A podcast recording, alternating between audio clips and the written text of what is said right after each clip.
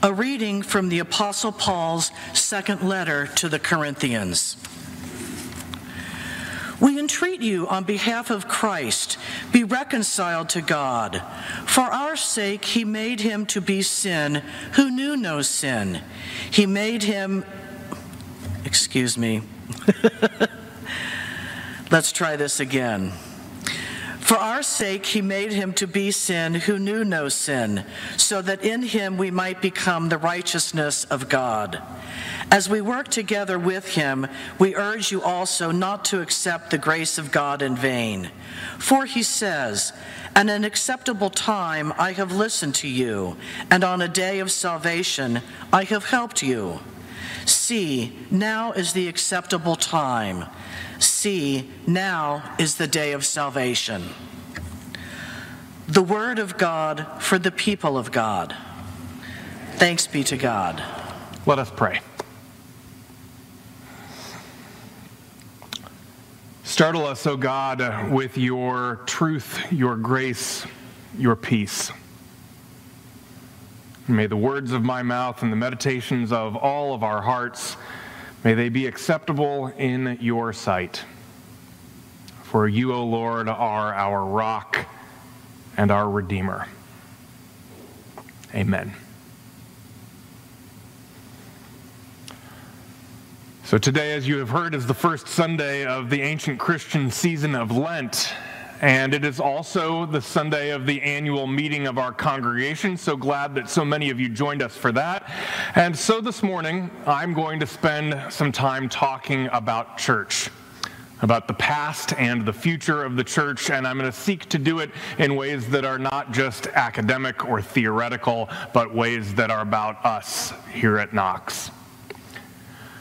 A few weeks ago, I read yet another article in a national publication about change and decline in the church. This one was written by Reverend Timothy Keller, the founding pastor of Redeemer Presbyterian Church. Keller is a best selling author, and uh, Redeemer is a worldwide network of thriving worshiping communities that began in New York City. Tim Keller is one of the most recognized voices in evangelical Christianity. His article was not full of dismay. While Keller laments the demise of so many traditional congregations, he sees a resurgence of the church all around him and argues that people are still hungry for the good news of Jesus Christ. Religion still has a powerful, life changing message and purpose for a culture that is in a dire need of one. Christian values stress community over the individual, encourage generosity, and question inequality. And Christians inspire people with spiritual claims that draw us beyond our daily struggles. Jesus calls us to love one another because God loved us first. And when we live that call together and authentically, the message of the church still works. The struggle of the church in these days is real, and that's true on the local level too. And on the local level, it is a mix of dismay and hope. The Presbytery of Cincinnati, which is our local governing body, includes 60 some congregations. During the nine or so years that I've been in Cincinnati, we are closing two or three of those congregations every year. But at the most recent Presbytery meeting a couple of weeks ago, I witnessed signs of real faith and hope in the midst of these challenges. One congregation closed in a part of the uh, rural Cincinnati community that has changed dramatically in the last two generations. Population has shrunk. And they gave away all their assets to serve the ministry of churches that were thriving. They spent their last year doing that. Another two congregations merged.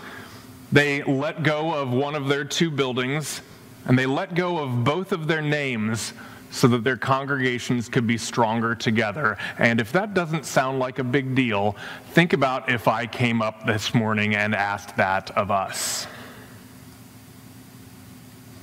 And speaking of us, meanwhile, here at Knox, by most measures by which we track uh, health of the church, life is pretty good here. Our worship attendance continues to recover following the pandemic.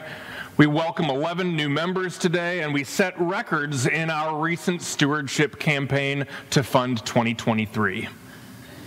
More importantly, we are trying not to be naive about our good fortune or imagine that we are going to be immune to the massive cultural shifts away from the institutional church. So, your session decided last year that it is important for us to spend the next year prayerfully pursuing a three to five year plan and to talk about what is important to us.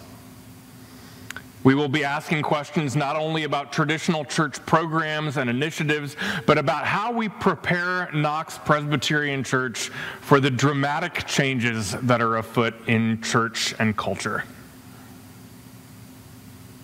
While the institutional church is having a bit of a PR crisis, it is less so with traditional Christian practices. A lot of the sociological research out there shows that while many folks are suspicious of institutions like this one, they are still interested in Jesus and in the age old practices that exist in his name. Daily rhythms of prayer, meditative practices, fasting and feasting, intentional practices that ground one in a meaningful community there's a resurgence in interest around these things, often because the rest of the culture has left people in search of rootedness. And perhaps religion is best equipped to offer those roots. Many, and Tim Keller is one, argue that the church will find its way into the future by reconnecting with our roots. Over the last six months or so, you have heard a lot of talk here at Knox about roots. Roots and Wings was the theme of our fall stewardship campaign. We chose it because we hoped it would inspire you to give, and we are thankful that it did. But we chose it because of something that we all know about Knox. We are in a season of roots and wings. We are saying goodbye to a generation of formative Knox members who responded to God's call and worked together to build this place. As they journey up to heaven one by one, we suspect they are looking down on us, hoping that we will leap from the foundations they've laid, spread our own wings, and fly.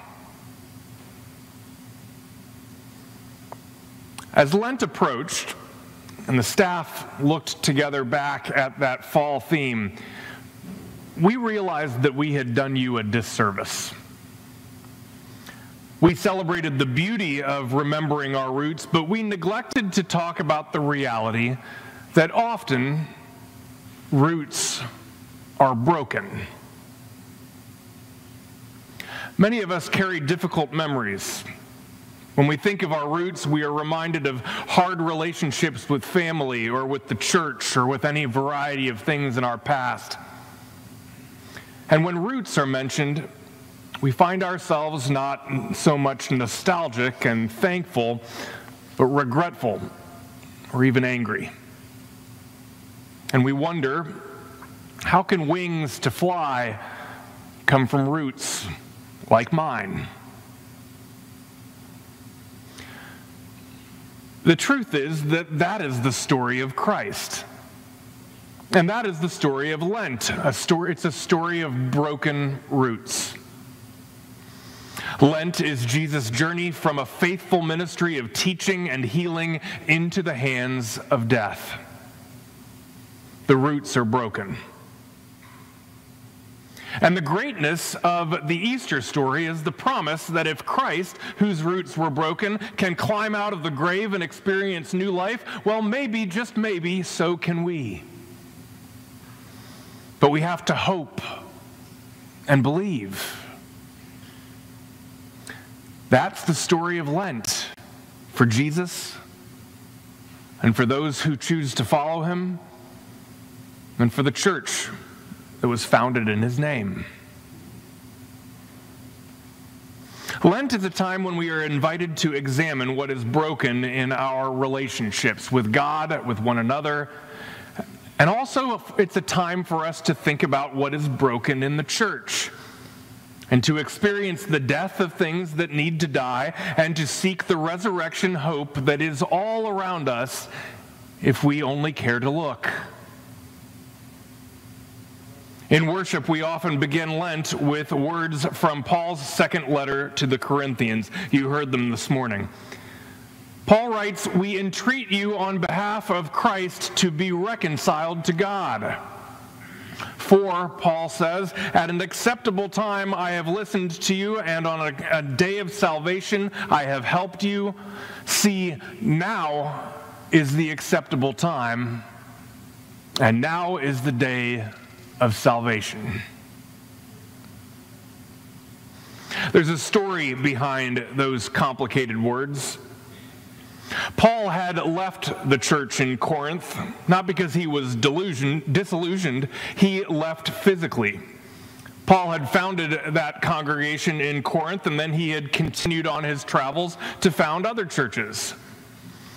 As the story goes, with the passing of time, the church began to lose sight of Paul's founding influence and fell into a whole range of unholy and abusive practices. It is not unlike what people today suspect of many institutional churches. Paul caught wind of this and he wrote this letter to the church at Corinth to restore his relationship with them and to restore their relationship with the Christian foundations that had shaped their congregation. We read the account in Scripture of this story each year and during the season of Lent. And we read it because God, Lent is God's invitation to us every year to restore our relationship with God. Lent is an invitation to look again at our faith, both as individuals and as a church, and to ask if we need to do some work remembering why we are here in the first place. Lent is a time for coming back to our roots.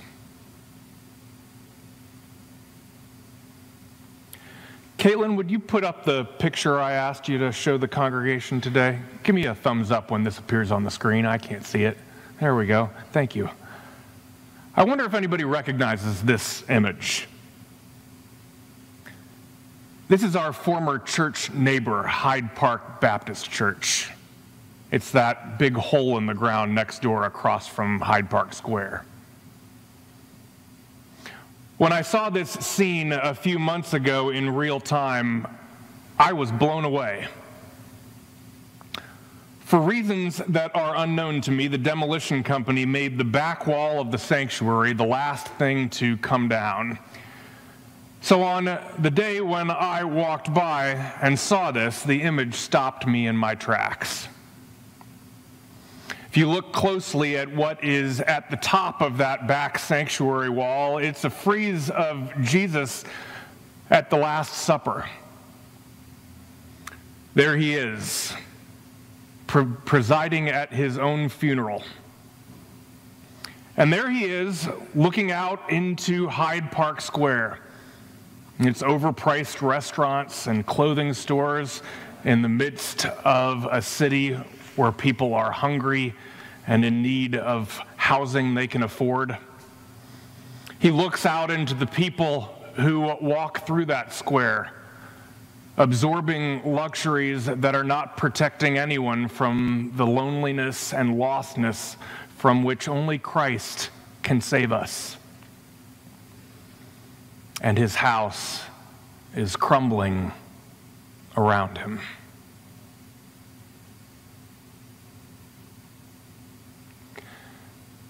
You might be inclined to think that what happened to the Hyde Park Baptist congregation was sad.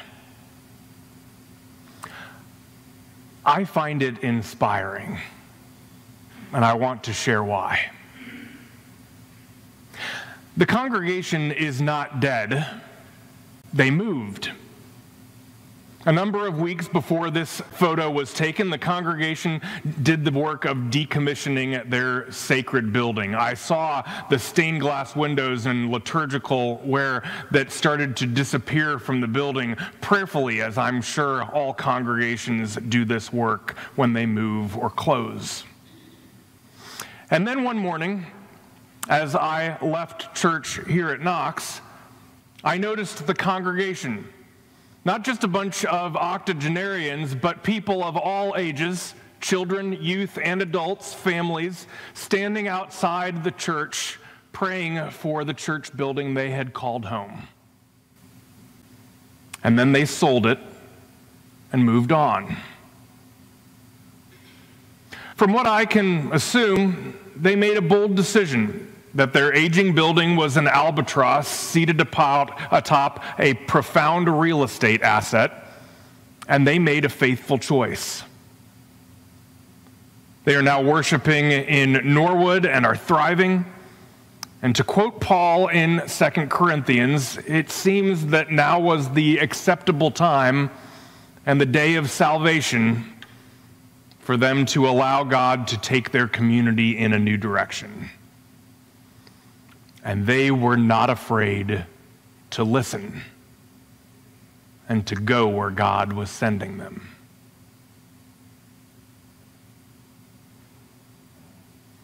Our situation here at Knox is much different. Of course, we are a larger congregation with a building that is still serving our ministries quite well.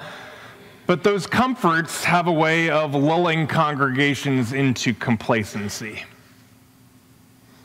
And I wonder what we have to learn from our former neighbors and their willingness to go where they felt Christ leading them. When you're this big and this comfortable, do you lose the ability to do things that bold?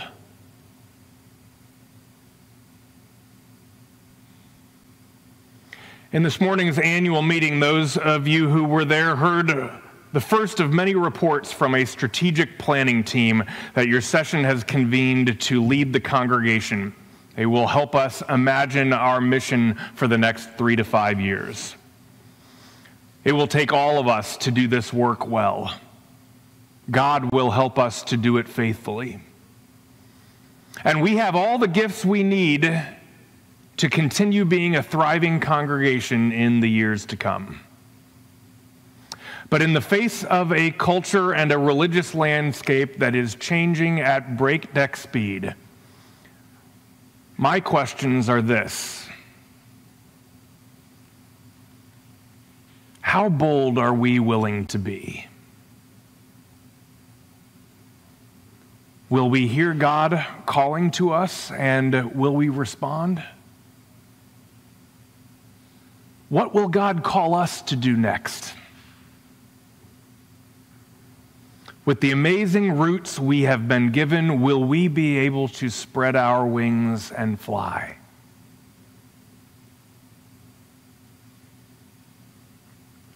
I have no idea what the answers are to any of these questions.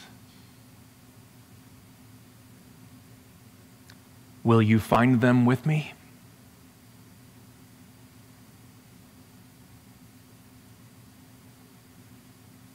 Amen.